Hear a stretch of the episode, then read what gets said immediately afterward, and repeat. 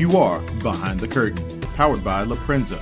To read more, go to laprensasd.com. Welcome to another episode of Behind the Curtain. My name is Art Castañares. I'm the publisher of La Prensa San Diego newspaper. And my guest host today is Barbara Bry, former member of the San Diego City Council. And today, Barbara and I are going to go behind the curtain on Measure C, a proposed hotel room tax increase that was on the ballot in March of 2000 that didn't get the two thirds vote that was necessary. But just the other day, the city council is now moving forward and saying that a majority vote, 50 plus one, is enough to make the measure stay. So join us today, we'll have a special guest. Barbara, what do you think about this Measure C? Well, you know, Measure C know, was part of a torturous effort uh, by the hotel industry and other business interests to expand the convention center. And I, when I was on the city council, we started down sort of the normal route, which is you put something on the ballot. The city council has public hearings, it gets public input, it puts something on the ballot to increase the hotel tax. And that clearly requires two thirds of the voters uh, to approve it. And we were headed down that path. And then in 2018, um, a ballot measure passed in the city of San Francisco. And on that ballot measure, it said only 50% plus one voters had to approve the tax measure for it to become uh, the law. And that was taken to court. And uh, the court said if it's a citizen's initiative, that's okay.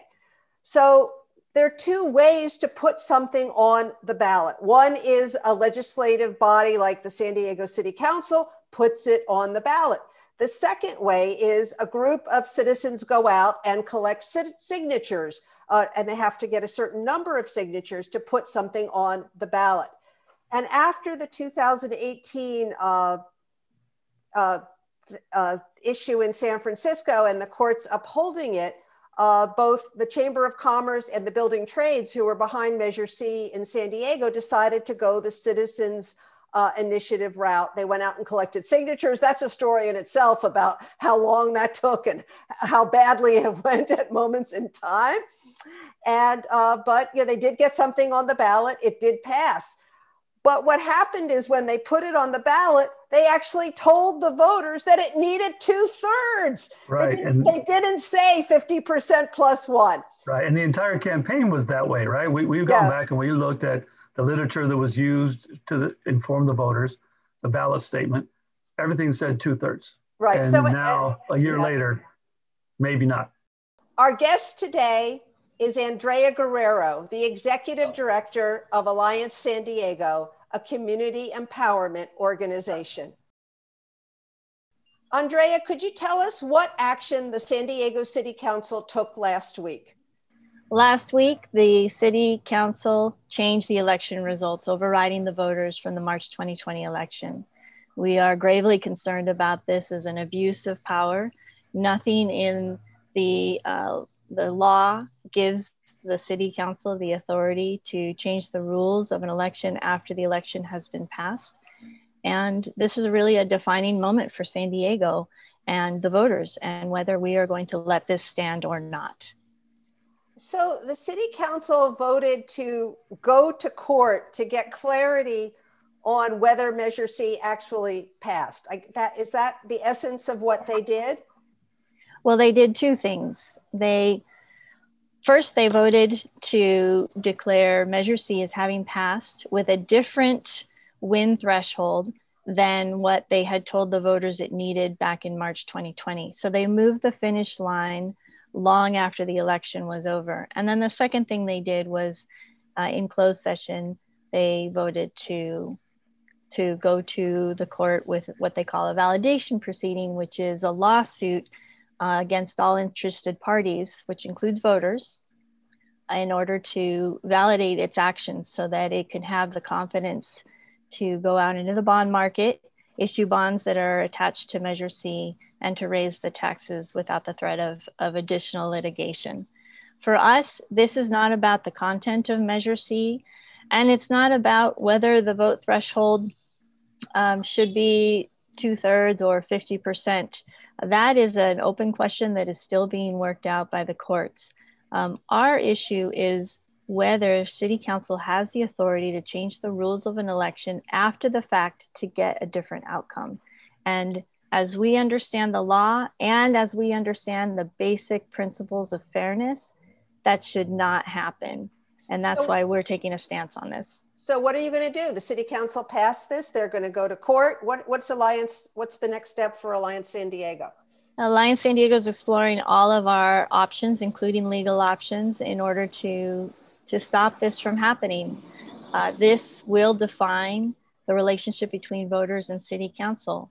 What's to stop city council from deciding it's going to change the election outcome on any other measure? I mean, we could go back all the way to the 1980s to find ballot measures that um, sit between that 50% and two thirds threshold that would potentially be open for a change in the outcome, right? We would have no issue with the proponents of this measure prospectively going to the voters and saying uh, that this measure uh, requires 50% and um, and and then you know let the courts decide whether that's true or not right? I think again that's still an open question. But what what we take issue with is changing the rules after the game has been played. This is exactly what we just wrote a story about in La Prensa is that we're not arguing for or against the, the tax. And, and honestly, because it's a hotel tax, and we didn't really clarify that at the beginning, what this tax is, is an increase on the percentage of tax charged on hotel rooms within San Diego. So unless San Diegans spend the night in a hotel in San Diego, none of us are really going to pay for it. And the money is going towards being able to expand and improve the convention center and also for um, for homelessness homelessness programs. So we're not advocating that this is a bad tax or a good tax. It's that the process is you go to the public, you set a standard and you set an expectation. People vote based on that.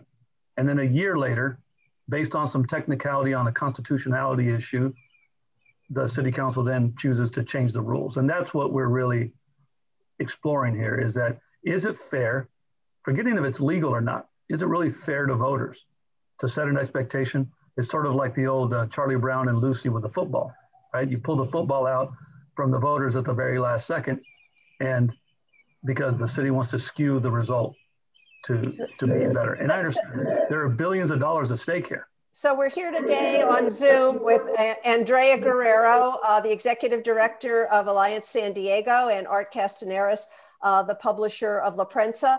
Um, Andrea, do you know of any other locality in California that has tried to do what the San Diego City Council did last week? So, the only court that has addressed the specific issue of whether a city council was lawful in changing the rules after the fact is the Oakland court. And the Oakland court ruled against the city and for the voters and said to change the rules after the fact would be a, a fraud on the voters. And uh, there are other cases that deal with the question of whether something should be two thirds or simple majority, but that's not the question that we face here in San Diego. The initial question that we face is whether city council had the authority in the first place to change the outcome of the election after the fact. And a court may very well never get to the second question about um, whether citizens initiative, this particular kind of citizens initiative uh, only requires 50% or two thirds. They may never get there if they can't get past that first question of whether city council had the legal authority to change the outcome in the first place. You know, in state law, the, the entity that certifies the election is not actually the city council, it's the city clerk. The city clerk did her duty. She certified the results and um, those results ha- remain the same. And those show that there were a, there was a two thirds requirement, and the voters did not provide it. The only authority that City Council has under state law is ministerial. It's to accept those results, but the certification of the results are not within their purview. Yeah, you know what, what this really is like, and we go back to what happened in, in Washington, D.C. on January 6th it's a lot like that, right? We had the election that was certified by the state officials in each state, sent to Congress, which has always been kind of a, a, a, a process of just accepting the results. And this time, people tried to change the outcome of the election, and we saw what happened with the riot, uh, the uh, the insurrection that people call it, right? This is kind of what's happening here. There are two political things that also are, are questionable. One is whether or not this was truly a citizens' initiative. Two of the advocates were appointed members to the Convention Center Board, which is a very political group. Um, the, the board is a quasi governmental agency as a subset of the city of San Diego. And then the, there's the politics of issuing the bonds, right? There's an argument now that proponents are saying that it can be passed constitutionally with 51, 50.1%, but then the requirement of two thirds is only that two thirds of the council members vote to issue bonds because that's the second step, right? This, this measure didn't automatically issue bonds. Now the city council is going to issue bonds against the potential revenue. Andre, I do remember when I was on the city council asking uh, the city attorney, doesn't our city charter require a two thirds vote of the voters uh, to be able to issue bonds? Uh, but you know, let's you know we're going behind the curtain, so let's talk about who are the special interests that are pushing Measure C and want this new interpretation. Right. So, in Measure C is being put forward by the hoteliers uh, they have the most to gain here, and the uh, the Chamber of Commerce, the Tourism Board, and the Labor Council, um, and a, a, select smattering of other groups. But the primary movers and shakers on this are the Chamber of Cam- Commerce and the Labor Council. So these are, you know, very, very powerful groups in San Diego, right? They put lots of money into political campaigns, right. into ballot measures, and six council members voted with on their side, and only three council members uh, didn't. So. That, that's right. And, you know, kudos to the three council members, Monica Montgomery Steppe, Sean Elo Rivera, and Vivian Moreno, who voted with their, their conviction, voted courageously in the face of what I know was a lot of pressure to, to vote otherwise in order to respect the voters and, and honor the integrity of our elections. And that's what our democracy is built on. And we wish the other city council members had um, honored their duty to the constituencies that they serve, but they didn't. And that's unfortunate. So now, on taxpayer dime, voters' dime, our dime, yours and mine, the city it has initiated litigation to sue essentially the voters in order to validate their actions to usurp power from the voters. Our position is clear. Voters decide the elections, not city council. And how long do you think it will take to have this work its way through the legal process? Honestly, it could take years, right? The initial validation proceeding could take months, but if the proponents of the measure don't get their way, I imagine that they will appeal and they'll keep going all the way to the Supreme Court this is the kind of case that I'm sure the Supreme Court would love to take. And I, I mean, the California Supreme Court, they would love to take um, this issue of of election integrity. And so it may very well go all the way up to the highest court in, in the state. So, you know what, this seems ridiculous to me. If you really want to build the convention center, and that's a whole separate issue as to whether post COVID you should, you should just go for a regular citizens initiative in 2022 and be clear with the voters about. Well, you know, and that's another thing too, Barbara. That, there's one other uh, you know, political wrinkle that this was on the March 2020 ballot, when people know that there's a lower turnout, a lower voter turnout. So they purposely put it on the ballot where fewer people would show up to vote. They set a standard of two thirds, and when they didn't get that, then they changed it. So it's really two strikes. And then remember, a few years back, there was another tax that had been imposed for the exact same reason. That instead of putting to the voters, they only had hotel owners vote, and that was ruled to be unconstitutional. So this whole issue of funding the, the convention center has been tainted for a long time. It's been very controversial, and this is just the last last iteration. Again, I'm not arguing for or against the tax. We're arguing for a fair and transparent process. Great. Andrea, do you have any last thoughts you'd like to leave with our listeners? I think this is an important moment for voters to and residents of the city to pay attention. You know, our country, our democracy was defined, is defined by our relationship to our elected officials, to our government, right? We have a balance of power between those who are governed and those who govern. When those who govern begin to take power away from those that they govern, we get into very dangerous territory. And so, if we care about our democracy, if we care about principles of fairness, if we care about the integrity of elections, we, we must stand up now and keep City Council from undertaking this power grab. And I'll just, if I could say one more thing, it's this that we as a, as a community empowerment organization, a civic engagement organization, we spend a lot of time talking to thousands of voters every single election cycle about how much their vote matters in order to to boost their participation, to motivate their participation, to inspire them to be a part of this democracy. It gets a lot harder for us to say your vote matters when the city council can override their decision with a simple vote. And so, you know, this matters. This decision that the council took will have consequences long after Measure C is um, is litigated. We must stand up for our democracy if we really care about fairness and and election integrity. So, how can uh, people get in touch with Alliance San Diego if they'd like to know more about what you're doing?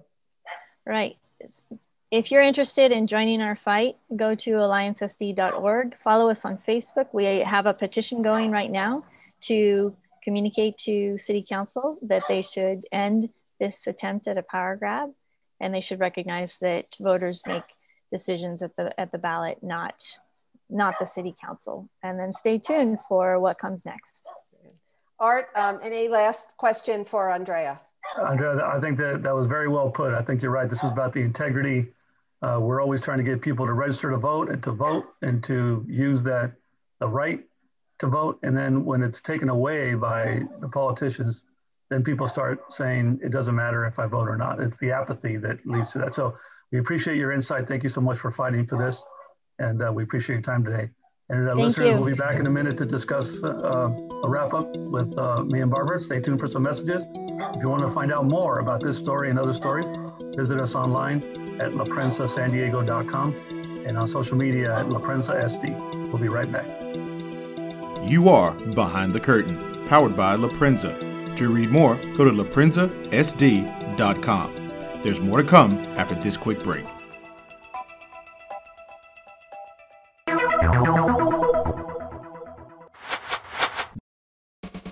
The COVID 19 vaccine was tested on over 70,000 Americans, including a significant number of African Americans, among them doctors, bus drivers, first responders, cooks, nurses, moms, dads, teachers, and preachers.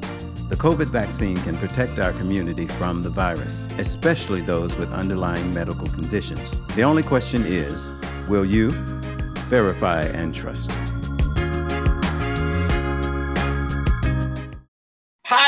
Listeners, stay with me. If you're listening, if you can hear my voice, you are obviously seeking quality content that is engaging, enlightening, and insightful. Otherwise, you'd be out skiing, playing golf, or at the beach. So if you're hearing this, you are connected to IVN, and they are the leaders in content and explication. That's a that's a fancy word. So I recommend that you sign up and subscribe to I'm There For You Baby the Entrepreneur's Guide to the Galaxy. I, Neil Senturia, your faithful co host, along with my bride and partner, we will give you a quench of thirst for knowledge. How do you like that? And we're there for you, along with IVN.org. You can find us wherever you get your podcast. And remember the most famous line of all from Bernard Baruch, a pleasant old billionaire. He said, You can't go broke taking a profit.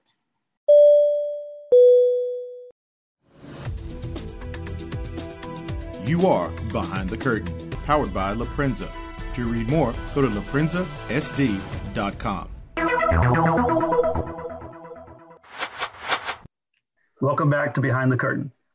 I'm Art Castañares, the publisher of La Prensa San Diego. My guest host today is Barbara Bry, former member of the San Diego City Council.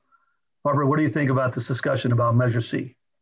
Well, I thought it was a very important conversation with Andrea, and of course uh, we're on Zoom, so we also did kind of get her dog was involved in dog the uh, in the discussion. truck and the cars coming by. But That's right. but um, when I was on the city council, I was adamant about respecting uh, the vote. Uh, that this did require a two-thirds vote. That's what we told the voters, and anything short of that, it didn't pass. Uh, I also had an instance way back when, when in the first iteration, uh, the proponents did not gather enough signatures uh, to put Measure C on the ballot. And they came to the city council at the last minute uh, and said, uh, this was in November, this would have been for the November 2018 ballot. As it happened, it was on the March 2020 ballot. In November, they asked, uh, I think it was August 2018, they said, well, you know, we almost have enough signatures, but not quite. But please just put it on the ballot in uh, November 2018.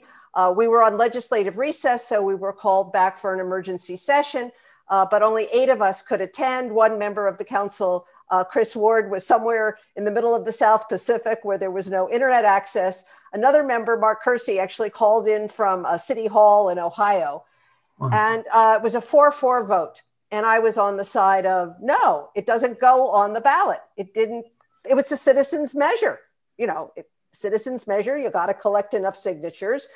And I was uh, criticized heavily by the hotel industry, by the San Diego Chamber of Commerce, uh, for my stance on that. But I've always think, thought it's very important to respect the will of the voters. Uh, and I applaud what Alliance San Diego is doing. A second question we can ask now is, and I voted for Measure C, so I'll be very transparent. I voted for Measure C. Once it got on the ballot in March of 2020, legitimately, I voted yes on it. Uh, but now we've had a worldwide pandemic. Uh, we've seen uh, business travel plummet. Uh, we've seen conventions basically dry up. They're going to come back, but I don't think they're going to come back at the level that they were. And I think it's a very bad use of taxpayer money to expand the convention center.